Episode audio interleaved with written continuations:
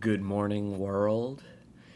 If you are tuning into this episode of Wheelbite, you know it is Thursday and the week is almost over. And we welcome you to episode four of season three. This week we've got another super special guest, my homie, my coworker, and my hero, Mr. Todd Swalla. For those of you who don't know, Todd was the drummer for the Necros, the Laughing Hyenas, sat in with the Misfits at one point, and was a major part of the Midwest hardcore scene in the early 80s. And if you know anything about the Midwest hardcore scene, you know it was super intertwined with skateboarding culture. So we wanted to have him come on the show and talk about that classic link culturally between punk rock and skateboarding. They've kind of always gone hand in hand in terms of an image or an ideology. I mean, we talk about it a lot throughout the episode that it's just fast, aggressive lifestyles and they're very anti establishment in their roots and very DIY. We didn't realize it till after the episode but we neglected to speak on a couple bands today who are truly embodying that link, and that's Turnstile and Trash Talk, who actually opened their own clothing slash skate store down in Los Angeles. And they're probably the only bands nowadays who truly do embody that crossing of cultures the way that bands did in the 80s. It used to be such a common thing to see bands either making skateboards or carrying skateboards around and really promoting that lifestyle as part of their musical identity. But now, because skateboarding is so popular, it's just kind of something bands casually do rather than really go forth and preach. That is, of course, with the exception of the two bands I just mentioned. They post a lot of stuff on the internet of them skating, and I mean, Trash Talk is trying to have their shop drop a video in the next year or two. But I don't want to rant about that too much because, I mean, we were mostly focusing on old school punk and hardcore. So without further ado, here it is Skating and Punk, the Todd Swalla interview. Welcome to San Francisco. Don't skate here. I feel like I feel like it's dangling by a fucking strain of bone marrow. East Coast powerhouse. From the New York, I stab you in the Russian fork. Carter, it is fucking Friday the fucking 10th. I'll give you a hundred bucks and I'll take out the Benny Hannes if you slide that 75 foot handrail.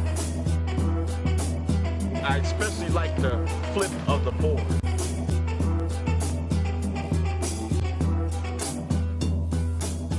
What up, everybody?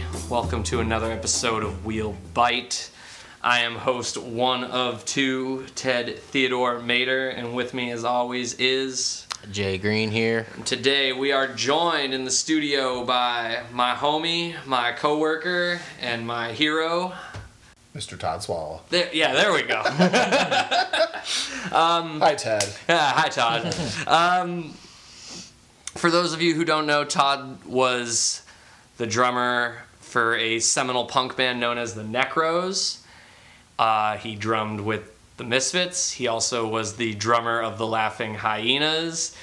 And being from the Midwest hardcore scene, uh, it was very much rooted in skateboarding. So that's why we have him here today. And of course, he'll get more into that soon, I'm sure. But because today's topic is the intertwining of punk and skateboarding, we're going to say who our favorite skater, punk, punk skater, whatever you want to call them. Favorite or most? Or- okay, yeah. both, or Sorry. all the- Who is most punk? Yeah, who? I guess we're gonna say who is the most punk skater when it comes down to it. I guess not necessarily. Which is kind of funny to say that out loud. That's Yeah, but- punk skater. It's punk as fuck. Um, yeah. I mean, ultimately, for me, I guess I would go with I like Duane Peters or Jay Adams. I mean, Jay Adams was very much in the LA punk scene at one point in his life. There's even that scene in fucking Lords of Dogtown where he winds up at a Black Flag show and mm-hmm. And kick out the wall. Yeah. Think, or yeah, Bases Hall. That was like it was like one of those riots. yeah, yeah, he did some Black Flag Show turned riot, which was pretty much everyone for about a year. Exactly. exactly. But Duane like really is that spirit of like punk and skating like, you know, ripping pools, getting pissed drunk, having crazy amounts of tattoos and just being like like Duane is kind of scary in the lore of skateboarding. Mm-hmm. Totally.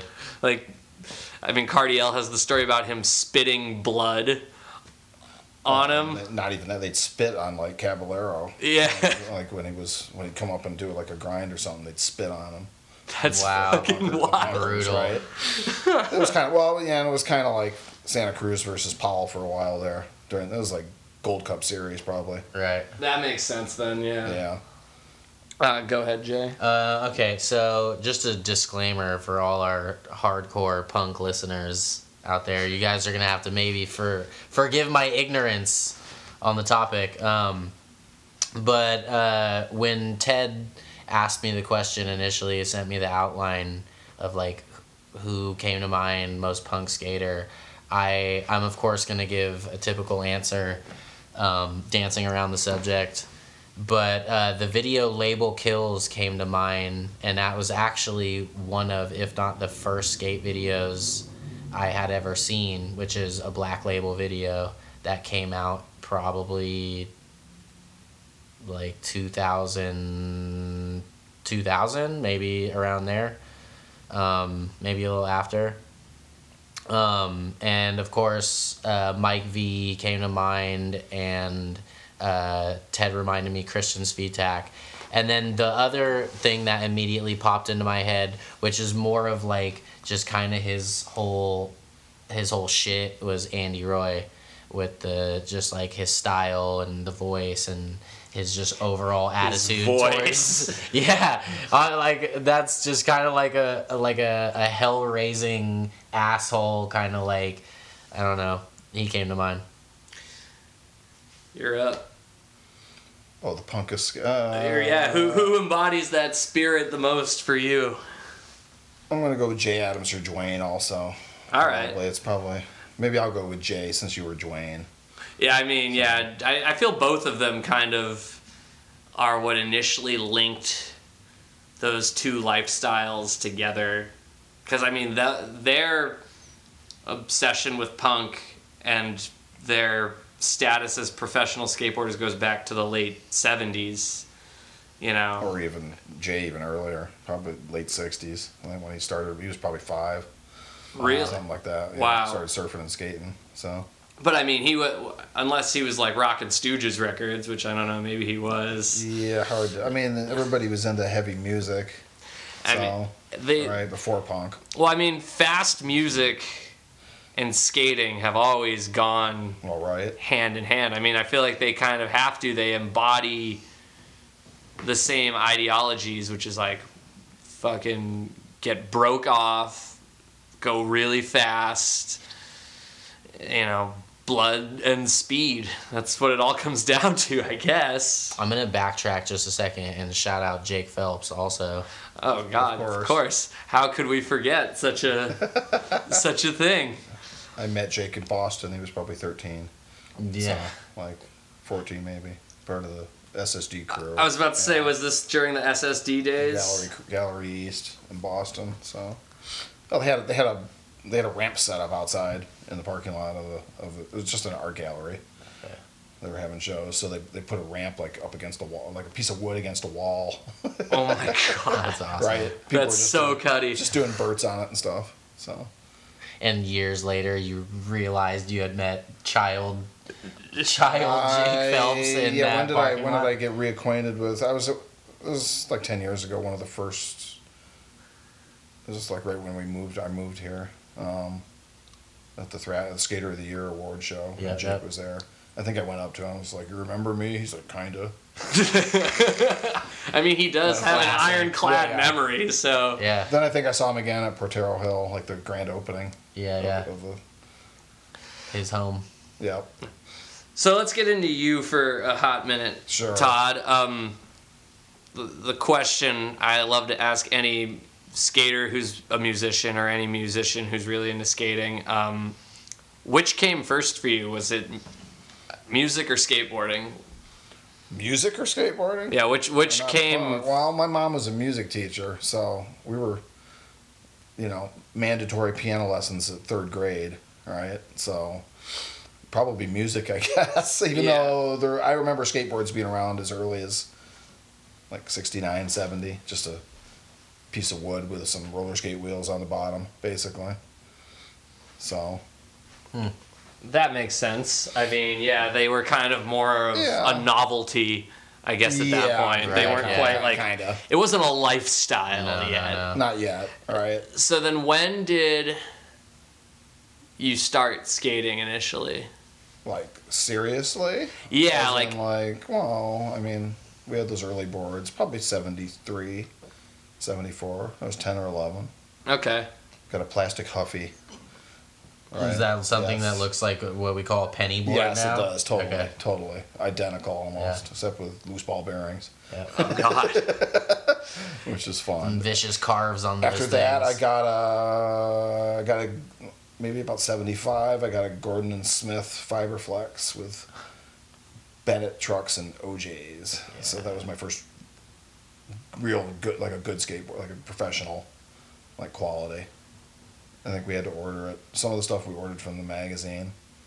oh you wow. could only get it in California. There weren't any skateboard shops in Ohio. right. So, right.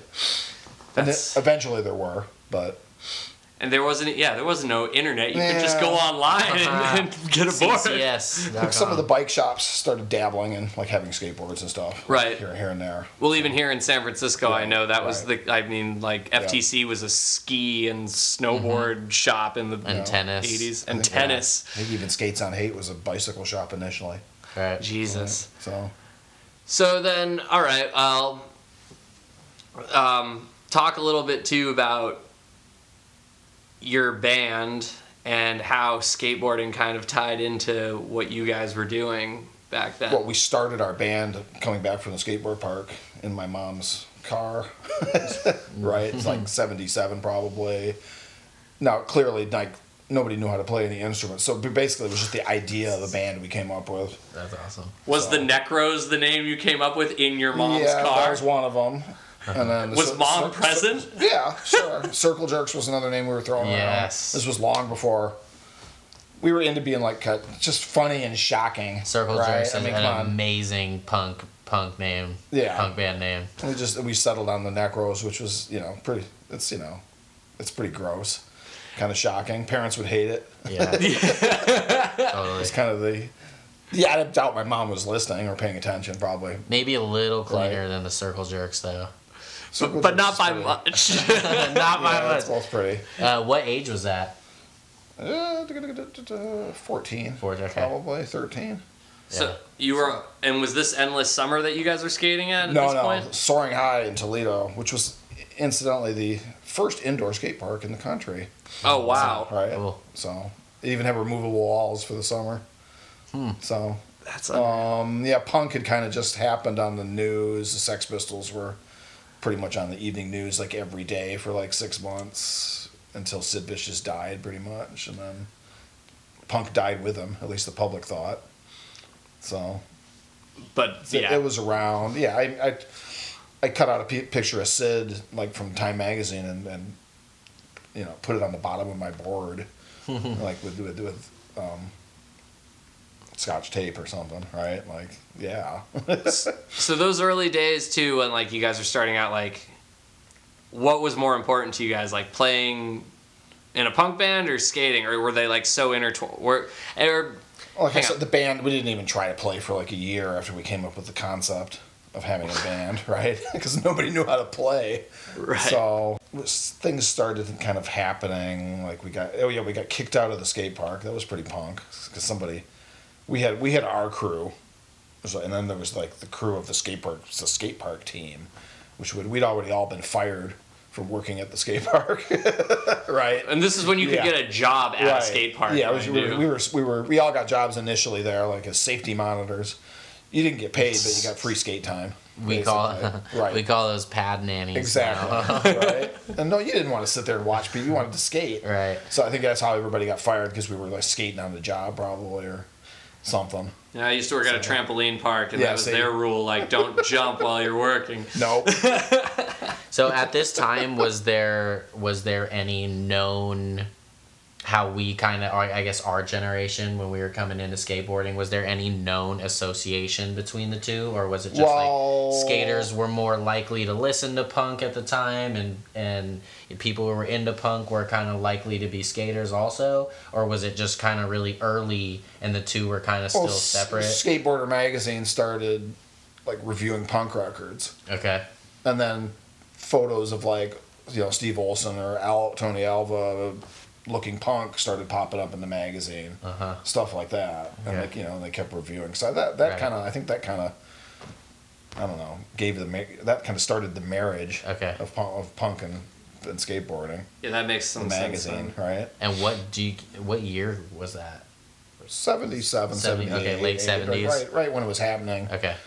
I mean, that whole New York Ramones thing had already happened, and every I think everybody kind of ignored it. But then the Sex Pistols was all over the news, so it really kind of started, you know. And then uh, what was the big Devo on Saturday Night Live? That was a big Mhm. that was a big thing that happened. And obviously, Devo is intertwined with skateboarding. So, I mean, I guess for you guys, there was never like a critical point where it's like, oh, we're a punk band who skates, or we're skaters who are in a punk band. Like the way you're describing it, coming from Skateboarder magazine, you know, like it just kind of, Just pushed on us. yeah, Totally. like it just sort of happened. I mean, we were already into heavy music. To us, there wasn't any difference between, say, the first Van Halen album and the first Ramones album and the new Black Sabbath album, right? It was all kind of, it was just heavy rock. There's we'll get into it a little a little uh, later down the subject, but there seems to be this natural progression of like even that sounds like that's very early in skateboard history and to like see someone that you know about already in a magazine but like portraying this lifestyle that like doesn't necessarily isn't focused on skateboarding Well, that right. like it takes off completely because like you know it's happened with other stuff in skateboarding too specifically like rap and hip-hop way later down the timeline but i'm Oh, sure was- that was like the lift-off point kind of a big deal. Tony, you know, Tony Alva cut all his hair off, right? And, and went punk. Right. And I mean, all those dudes in the, Steve like, Olson, like in the parking lot, of, you know, with his finger in his nose, stuff like that. Like, Well, I was gonna say like Alva and like Peralta and all those dudes, like they all had long hair, like when they first, yeah, exactly. That was the the look of surfing, skating, Southern which California. was just as degenerate and frowned upon as when they went punk. right. But, right, But I think the punk thing was even like worse. Right. Oh yeah. Yeah. Yeah. 'Cause- like culturally, it was seen as way more shocking. You know, long hair and stuff was just like a product of the entire '70s. You know, but punk was such a radical shift. I mean, I always love that scene in the Freaks and Geeks where they're sitting around the breakfast table and the and the dad says like. Have you read about these Sex Pistols? They spit on their audience, and it's just so he can't even fathom it because he's just such a conservative. It's like why would you? Why would you want to do that? It just seems odd to me. Right. So did the Necros get any coverage then in skateboarder or any skate related thing um, at after that point? after we got going, Mhm. I mean, we got some early Thrasher coverage and stuff like that. And uh, you guys also shot some stuff too with uh, legendary skate and punk photographer Glenn Friedman. Yeah. Did on he? One of those, uh, probably the second tour, I think. Okay. Actually, out out west. Did he shoot just music photos of you guys, or did you guys go skating with him? There's skate photos too. So I've talked to him. He can't find them. The negatives are somewhere in his mom's attic or something. I mean, that's the thing about being a photographer. The content Yeah. just sort of piles up on itself, and next thing you know, you're like forgetting about stuff There's that. a, there's a nice shot that he took of me doing a, like a layback at the banks in in Santa Monica at, at Kenter. oh, nice. Yeah, which is pretty cool. Right. How was that getting like being in Thrasher? Oh, it was awesome. Right. It's like that was like the mag then. You know, Yeah. Because you know, Action Now is or skateboarder Action Now is dead Okay. already, and then Thrasher kind of popped up. I think I initially did like a. I wrote like a, a Midwest kind of skate article for Thrasher, and of course name dropped my band. Well, you have to. Yeah, exactly. I mean, isn't And- that the and- and all point? the- And all the other bands in our little Detroit kind of Michigan centric scene. Well, this is perfect segue because I mean, um, I read the book you lent me a while back, and anyone listening, uh, if you have any interest in the Midwest, Detroit, Ohio hardcore music, uh, there's this great book called "Why Be Something You're Not."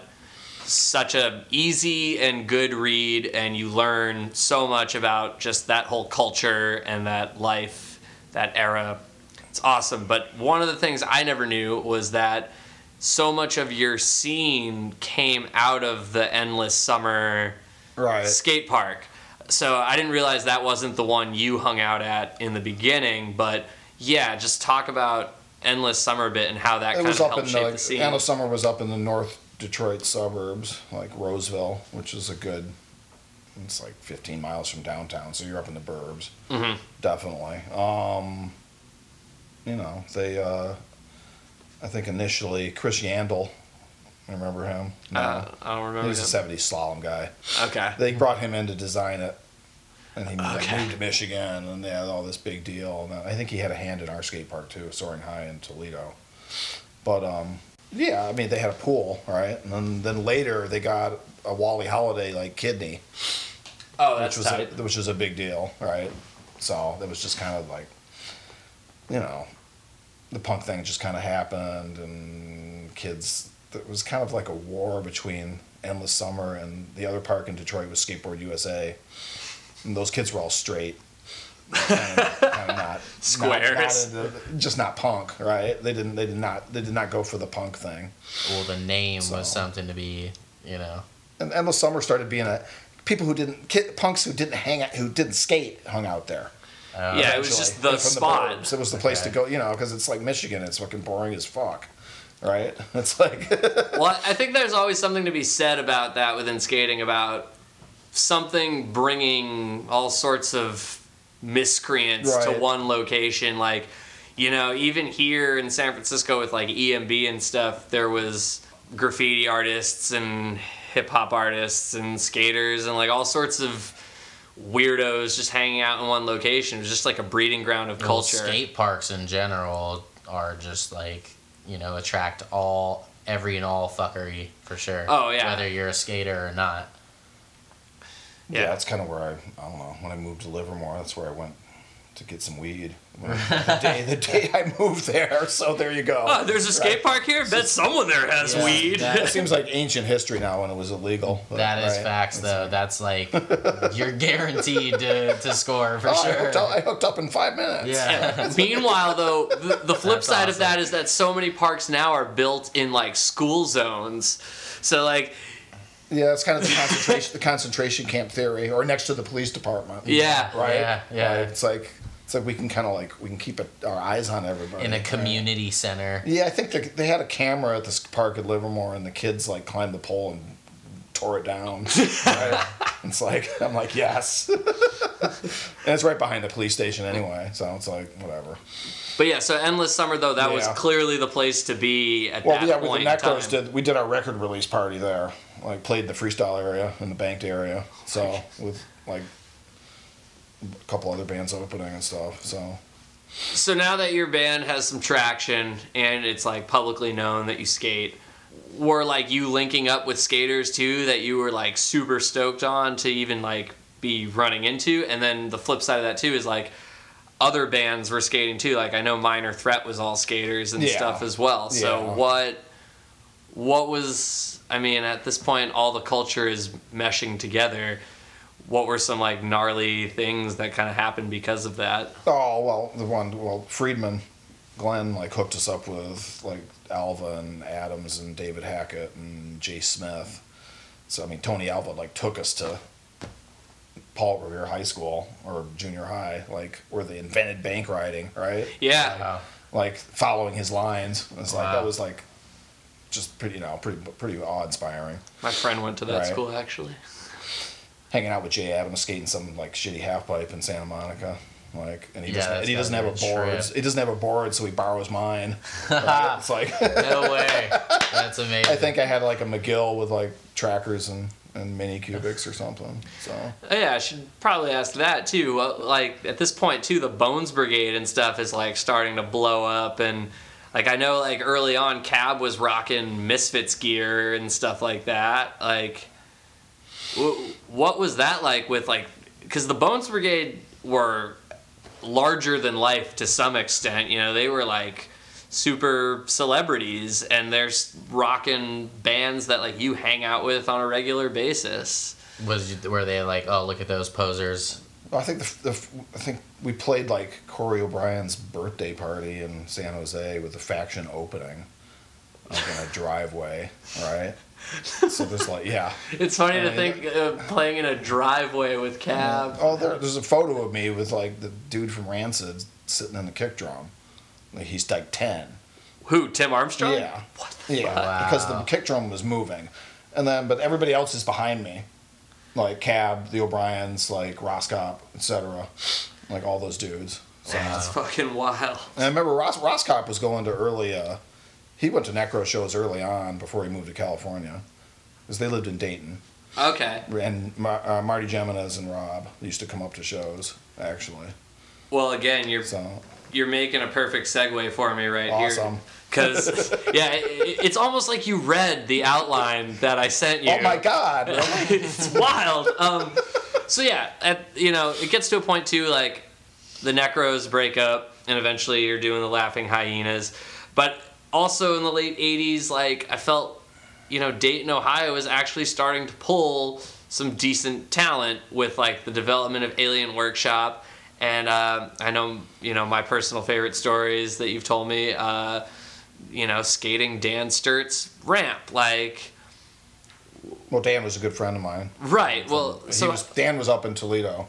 Okay, so Right. but basically what I'm trying to get at is like what what was kind of the catalyst for all of a sudden all this stuff in skateboarding is happening in the Midwest? in Ohio. I Mm-hmm. don't know, man. I mean, what Neil Blender didn't he move to Dayton at some point? Well, yeah, he Like, moved right? there to start started Alien, Workshop. Yeah. with like Mike Hill and some other people, and then there was like Surf Ohio. They had these like big like there was this arena in Dayton where they had these big demos, but there was like there'd be thousands of kids showing up to this, these skate demos, like they had they had at this arena, so. And then we were more. Remember, we were from Toledo, so we were more kind of Michigan oriented because we're right on the border. But I mean, I went to a lot of those things in Dayton and stuff. Mhm. So yeah, it was just weird. It's like, why is Neil Blender moving to Ohio? Like, Yeah. everybody was like kind of dumbfounded. While everyone Right. was moving to California right, at the time. exactly. Yeah, that's Right? that's funny. I mean, yeah, I, I know that like Alien Workshop going to Dayton, it's so funny because like it clearly was the right move for them, but at the time I know it was seen as like bizarre because Right. what kind of skate scene is in fucking Dayton, Ohio? There was. I mean, And I mean, too, you were traveling the country at this point too. Like, what other than California, like, were you seeing skating like on the ground floor in so many other places? oh, like, everywhere at, at some point, like by you know 81, 82. It was like it was definitely intertwined with punk. Like like I said in the beginning, you know, like blood, speed, aggression. Like punk it's skateboarders in Manhattan, right? Like it's outside Yeah. of CBGBs and stuff Right. like that. Like Dan In- Dan Sturt, I think I met at a Flipper show, Flipper Necro show in Ann Arbor. Actually, he was doing these bizarre like twisting, twisting, contorting stage dives. I remember just taking people out, like big time. it sounds like his mo. Yeah, he was all into Oh, taking yeah. people out, especially like threatening them with a bow and arrow to land their shit, Yeah, or he was going to take them out. or or diving off of a a seven-story like hotel balcony on acid into a pool. Right? So now, now we're at a point cra- too, though. He's the craziest person I've ever met. Totally. Like for- Which one? Dan Sturt for real. Like totally. I mean, maybe not so crazy now, but definitely like he was literally just off his rocker. Like I mean, all the best artists Yes, typically are, aren't they? exactly. Right.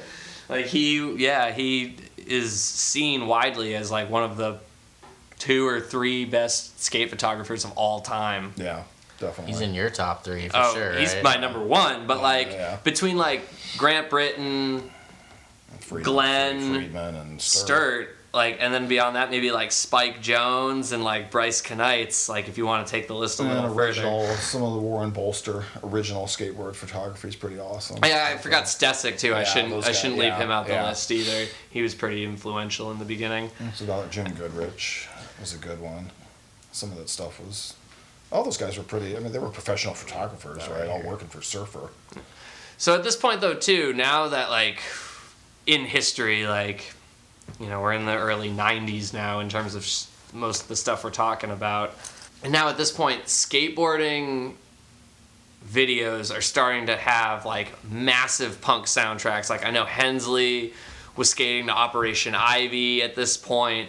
Carroll is skating to like Beastie Boys punk songs. People are skating to Bad Brains. Like, what was what, what do you have to say about that shift where now like i mean we talked about like cab rocking misfits gear Right. in the bones brigade era but you know at this point the misfits were relevant when he's doing that now we're at a point where like all these bands don't exist anymore mm-hmm. and they are seen as like the standard of what you put in a skate video like can you give your take on that shift at all i feel like a lot of the uh, music was more right. generic Yeah. to an extent, but now it's like people are like going out of their way to choose this Misfit song or this Bad Brains Right. song or this Fugazi song.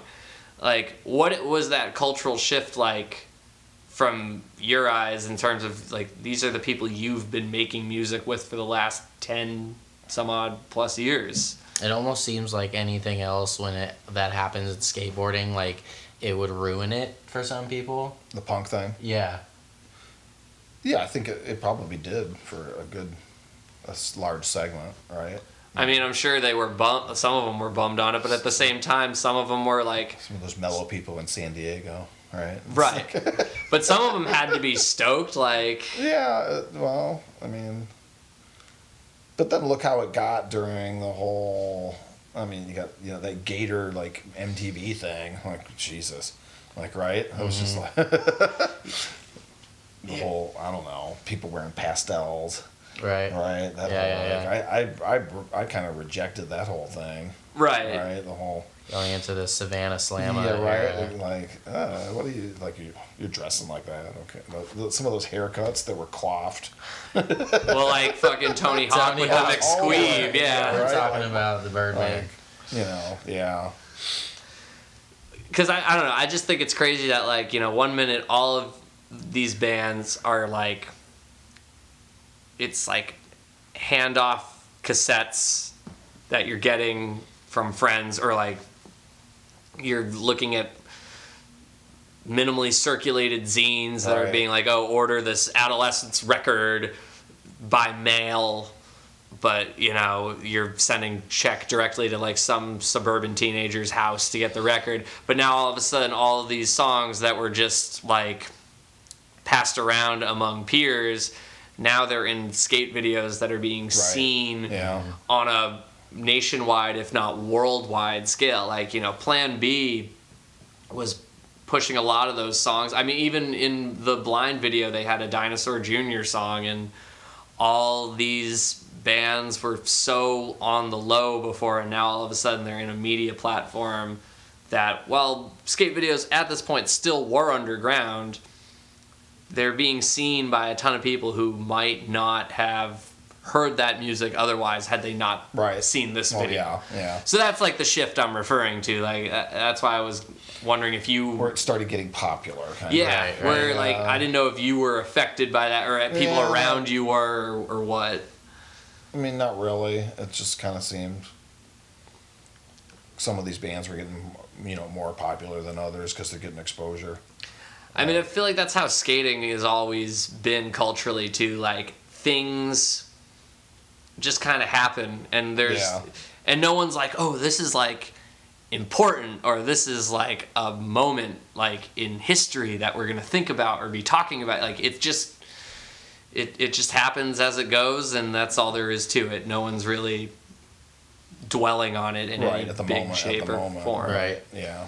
Going in and in the, that transition, was there any like any time you've you found yourself looking at others as like you're seeing, you know, dudes who may not look like mm, look the part or live the part in videos using these songs where you find yourself at any moment like well like fuck that like that kid's that kid's soft like that kid's not really into it like like kind of like He's a poser. Right, poser, totally, like throwing it back. Yeah, a not bit. really. I mean, I probably wasn't paying that much attention, Okay. like, to what was going on with that at the mo- at the at that moment. Well, by then you're wrapped up in the laughing hyenas Oh, too. that was about '91. So, Yeah. yeah. at some point, I, you know, the vert ramps were gone, so I wasn't really skating that much anymore. Yeah. because I can't even ollie. Yeah. So, Well, right, that was yeah, that was the death of Vert and Yeah. In I mean, comes street well, First, skateboarding. every, first everybody everybody chopped their vert ramps to mini ramps right. initially, but then even after a while, those were gone. you can thank Plan B for oh, Or that, people right? even people even took the mini ramps apart and used them for launch ramps, yeah. like where they'd cart around in a pickup truck, go to a parking lot and skate a launch ramp, right? Like, yeah. Yeah. Well, even before Plan B, like World Industries put out that video, Oh, yeah. Rubbish Heap, and that Yeah. was like 100% street skating in a time where like that wasn't even really a thing yet. Like, you know, you'd see some street stuff in like those Bones Brigade videos, like maybe Tommy Guerrero bombing a right, hill. right. Um, oh shit, I should have brought that up before too. Like you, didn't you play with free beer back in the day? yeah, down Broadway, actually, which isn't there anymore. I don't think. It's just down the street, yeah. What, what was the club called again? the on Broadway, on just on Broadway. It's right across the street from Big Al's. Yeah, and that's where like the dead Kennedys used the to play. Mabuhay and was downstairs, like next door. All right. So I played both the Mabuhay and that, and the Stone across the street. Yeah, that's a different neighborhood now for Yeah, yeah. sure. Oh yeah, yeah. When first time when we played the Mabuhay, it was like, they're like, yeah, don't wander too far away by yourself, because you'll probably get jumped. So so now, both in music culture at this point too, and in skating culture, punk is no longer seen as like the ultimate form of rebellion. Like by the early '90s, you've got like Right. Green Day getting played on the radio, Yeah. Nirvana being on the radio, and shit like that. But at the same time, now it's all about hip hop. Hip hop's the ca- the real counterculture, the real voice of rebellion. still underground, the underground rock scene is pretty happening at, in the early '90s, I think. So Yeah, yeah, I wouldn't say hip hop necessarily like dominated or took over at that point. You were just seeing it kind of creep in mm-hmm. a little bit. I still feel like there was, I don't know, like a heavier association with punk at that time with skateboarding. Well, I think it was like mid '90s, like '94, maybe '95. Like you know, you have like Kareem Campbell skating Yeah, to and like Wu Tang, and Yeah. yeah, they're all like everyone's skating to Gang Starr and. Mm-hmm. But as far as like Wu-Tang and stuff like associating a lifestyle heavily, I would still I still think it's completely different now and we'll get there, but like I still think at that time it was like it was turning maybe. Well, and I mean that's what I wanted to start getting into though is like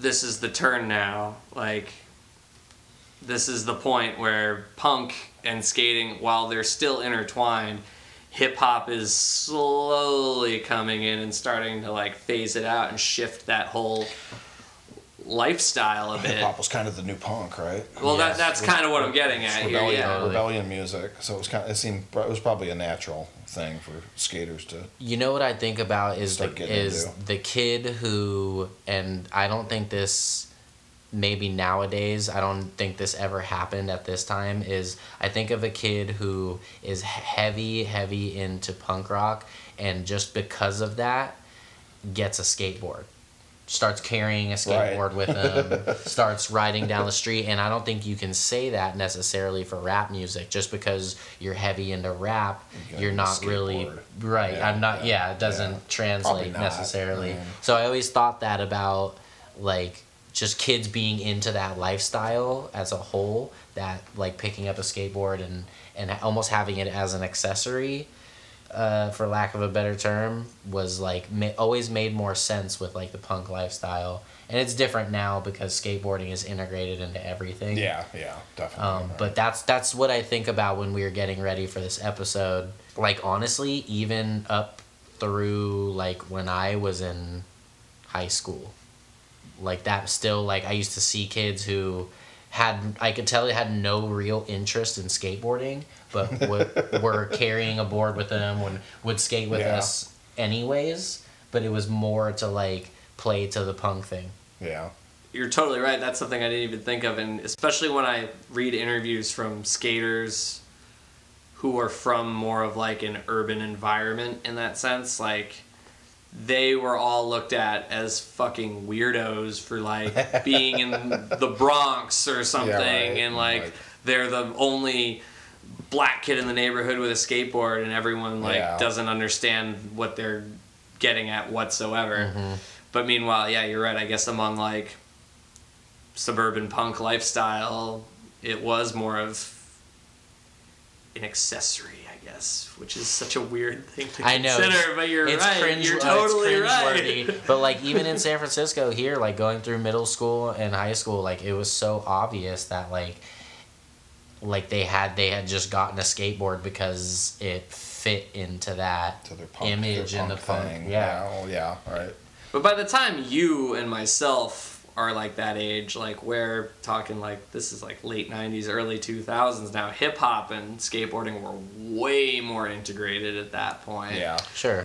once it was the baggy pants, you know, skating the hieroglyphics era, mm-hmm, mm-hmm. it was it was But, you over. know, like was- punk was no longer going to be the genre of music that necessarily reeled a ton of skaters in, and then like the rebirth of that comes with like the fucking Warp Tour. to It was extent. still very regional too, though. I think. So like, I mean, like it was. It seemed more natural for me to be to gravitate towards hip hop because I'm from San Francisco and we're into graffiti, you know, and like the street culture of like you know, um, so I guess it also depends too It what depends brands where you're you're- into as well because very true. Probably. Very well, like true. growing up, I was super into Zero. Zero was like That's a punk, really good point. metal, actually. like fast music. So like we were all about all that shit. We loved Danzig, we loved Iron Maiden, we loved the Misfits. It wasn't until like a little later we started seeing videos with hip hop, and and even those videos were like, you know, sometimes you'd get some classic shit like someone skating to fucking Wu Tang or um, I'm trying to think of. I think I just keep thinking of Wu Tang Gang Starr because I think of like Steve Olson skating to fucking Above the Clouds. The other Steve Olson. Yeah, I, we should specify the other Steve Olson, not old school punk rock Steve Olson, but curly haired, eating Yes. shrooms. yeah, Steve major Olson. psychedelic Steve Yeah. Olson. Uh, but Yo, like, but that's that's a really really good point. Actually, that is you hit the nail on the head with the brand thing. well, like Shorty's came out, and we were it all was- about maybe it was fulfill the the, dream. companies that kind of like made the shift. I right? think I think With the that's videos, Yeah, right? that's a really good point because now companies now are so fluid with who they market to that like it's so much it's so obvious that that was like a thing back then so like zero black label it, maybe america or like things like that were like definitely marketed and geared towards a punk crowd and we don't see that so much anymore with with anything anyway Well, I mean, obviously, some companies are still marketing like that. Like DGK isn't going for the Sure, punk crowd. sure, correct. and same with like correct Zero ain't going for the hip hop crowd. yeah but they've kind of they've like they've I don't know. I feel like they've uh, I don't want to say mellowed out, but like I feel like they've kind of become more of like a full circle brand I guess I mean yeah. than they used to be. Jamie Thomas skating the fucking no limit Right. stuff yeah. is like pretty. I guess that's a good and point. Foundation and Toy Machine and companies like that might still be kind of pushing the line a little bit. Yeah, but then meanwhile, like you know, Girl was back in the day very much a hip hop oriented company. Sure. They wouldn't you wouldn't hear like fucking Misfit songs or Fugazi songs in a Girl Chocolate video. Brought up DGK. That's hilarious. Oh, I mean, they're the most hip hop tied in entity within skating at this point, and like like Shorty's was back in the day. I mean, even Element back in the early '90s, their first video was Yeah. very much all about like we're only gonna have hip hop. Yeah. We're only gonna be promoting like graffiti style graphics and urban culture. You know, they were called Underworld Element at first. People ah, that's often right, forget yeah. that. They weren't even Element. And now Element is such a like, you know, their last video had Bad Brains, Op, Ivy, but then it also had like Tortoise and like weird indie Oh. rock and stuff like that. Yeah.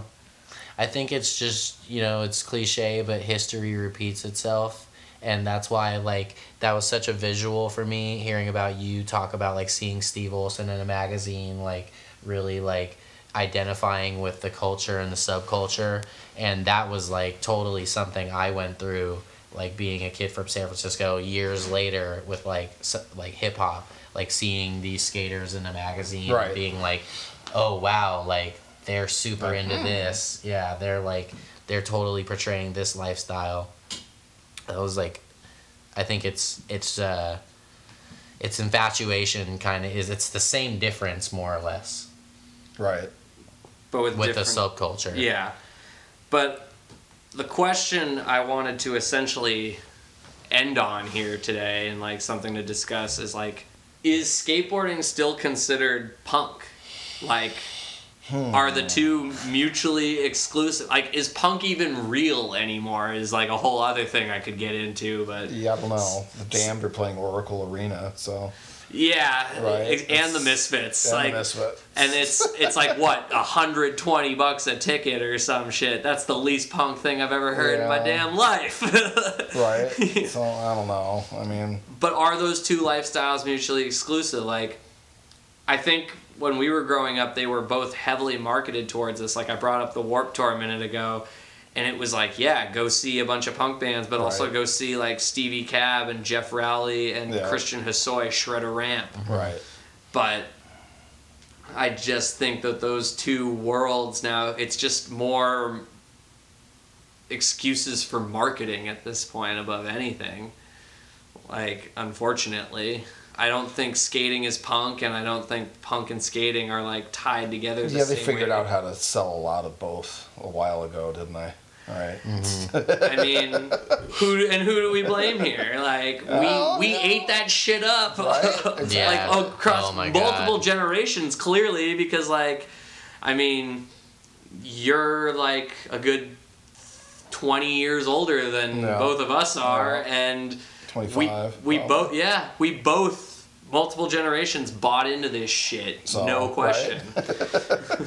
I'm I gotta agree with you. I'm that's a hard no for me. I don't think that I don't I don't see I mean, I don't see the kids gravitating and flocking to that, at least like as far as like the lifestyle and the clothes and the music and like how heavily associated it was with skateboarding. Like I said, like a kid would, could be into punk rock and would just get a skateboard. Like I don't see that at all anymore No, not, all. even a little bit and um i don't yeah i think that's long gone actually I think there will always be like some faction of people who get into it, like, and they're into both things. You'll always go to a skate park and see like one kid with a fucking studded belt and some spiky hair. there'll like, always be like, yeah Yeah, like there there'll always be one. Are you Corey Duffel? Yeah, exactly. yeah are we are we not gonna talk about corey duffel here I think on. he's like one of the last strongholds of like that whole thing, would, dude. would you consider him ever like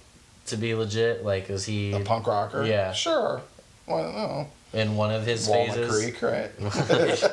Putting Walnut Creek on the map, man. Man, You ever run into him out there in the I East? think I did. Like not lately, but like when we moved here, there's And- that kind of jive park in Walnut Creek. That's kind of fun actually, but it's still. I'm actually proud and glad that no one brought him up because Oh man! you know, no, no, no, nothing like that. But At least it uh, was at, it was at the end. you so- will, you, you, you'd ask a lot of people like that question for the intro, like who's the punkest skater, and Corey by Duffy. eyes, Corey yeah, right, by by the image, and you know, no, no salt to him. Um, by the image, a lot of people would say him probably. Sure. Yeah, especially younger kids nowadays. But even though like he's changed up his whole look too, man. Yeah, he he's got doesn't like a bowl cut and like Did he? He went for kind of a. yeah, he's got a bowl cut and he like rocks Converse and he's like always wearing this like anytime I feel like I see him, he's wearing this like same white and black striped shirt. Like Oh, that's right. I almost Yeah, feel yeah. like he's yeah, like that's his signature. you know, his signature to me has always been the Freddy Krueger The f- okay, era. right, Oh, that's He's right. like- that sweater. Yeah, he Yeah, rocked yeah, the yeah. Krueger sweater and was like doing fucking front side salad grinds and shit. Like, I just think of that clip in the beginning of Free Your Mind. He like does like a. Isn't it? Doesn't he do like a front salad on a handrail, and I then he like so, does the yeah. kick off the fence, like, and that's like ultimate Freddy Krueger, Corey Duffel era. So if there's anything you're gonna take away from this episode, it's that Corey Duffel is He's the last is kinda is kinda The punk. last punk rock skateboarder. Yeah, because like I'm trying to think of Corey anyone Duffel like. Corey Duffel got a pass from Who's Doc. the other dude though? Jim Greco. He was pretty. Gre- cool. oh, yeah, Greco. I'm, I, totally. oh man, how did we not bring up Greco too? Because Yeah. he, him, and Ali Boulala Yeah. Yep. Were like really into perpetuating And that that was shit. like the height of like skateboarding marketing it to like Yes, that. like Baker very much was like, all right, we got a thing going here. punk. Like these Yeah, dudes right. wear leather and they got the spiky hair. Like let's even- fucking run with They even, this piss shit. skated, trunks. they even skate in their boots. the piss Right, drunks. right? Yeah, Yeah. they were they were very much the same era and like again bringing up the warp tour like the warp Yeah, tour was very much the like Yeah. polished like this is the punk you hear on the radio but meanwhile you had the Piss Drunx who were like nah we only listen to fucking punk bands that are 30 years old and Yeah. did Right. tons of Yeah. fucking heroin when when they were around there was the flip side of both worlds of punk at the height of like all that shit going on where it was being massively marketed towards us. Kind of the gutter punk skateboarding thing. But that Right. what I'm trying to say is I can't think of anyone nowadays who's No. like Pushing embodying that, that. Yeah. Like maybe Is the kid the kid from Supreme?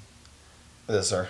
which kid? The uh Ben Oh yeah, what uh, Ben Ben Kadow? Ca- yeah, that's his last name. But even kind, only kind of, like he skated to the Smashing Pumpkins in his last part. That's not punk. That's not like really. That's that's like an indie move. Like oh, that guy's so indie. 90s alternative. Yeah. But like when I think of like, I'm trying to think of like skaters nowadays who could be like real punk in that sense. Like the closest thing I think that comes to mind is like Colin Provost, and he's not even really punk. He's like more metal. He loves like Stone Cold Steve Austin, and like he's very much in that sector of people. It's way more hip hop oriented now.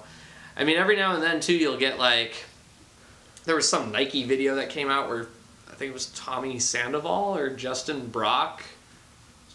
Tommy Sandoval on Nike. No. No. So then it was just it had to have been Justin Brock, but he skated to fucking Minor Threat in a Nike video, and I thought that was fucking mind blowing. Like, there's no way that Ian would have gone for that fucking 20, 30 years. I'm surprised Yeah. he even went for it now. Like, Well, like all the rules are thrown out the window now. I think the Necros popped up on some Thrasher online thing. recently, a Recently? couple years ago. Last year, maybe. I want to know who skated. Like they that used the song. of Yeah. yours? Oh wow. Yeah.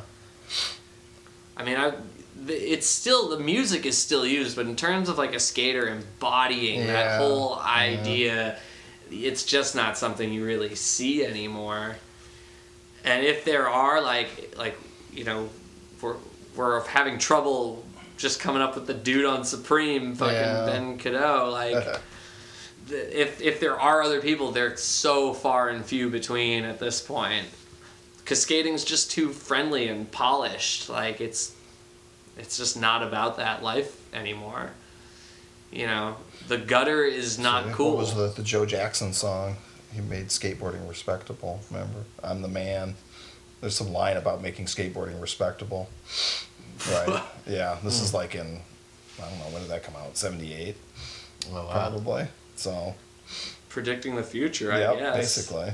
So did you see the 1260? Oh yeah, of Yeah, course. Oh, yeah. Right. It was pretty insane. I mean, like- that's where we're at now, yeah, man. seriously. People fucking breaking world records on national television, wow. on ESPN, On a 30 foot ramp. sponsored by like massive fucking energy drink companies. He was shit pretty like stoked though. Yeah, safe to say it's lo- it lost its punk edge. Just a bit. But I mean, yeah, punk has lost its punk edge. So what the fuck are you even gonna do?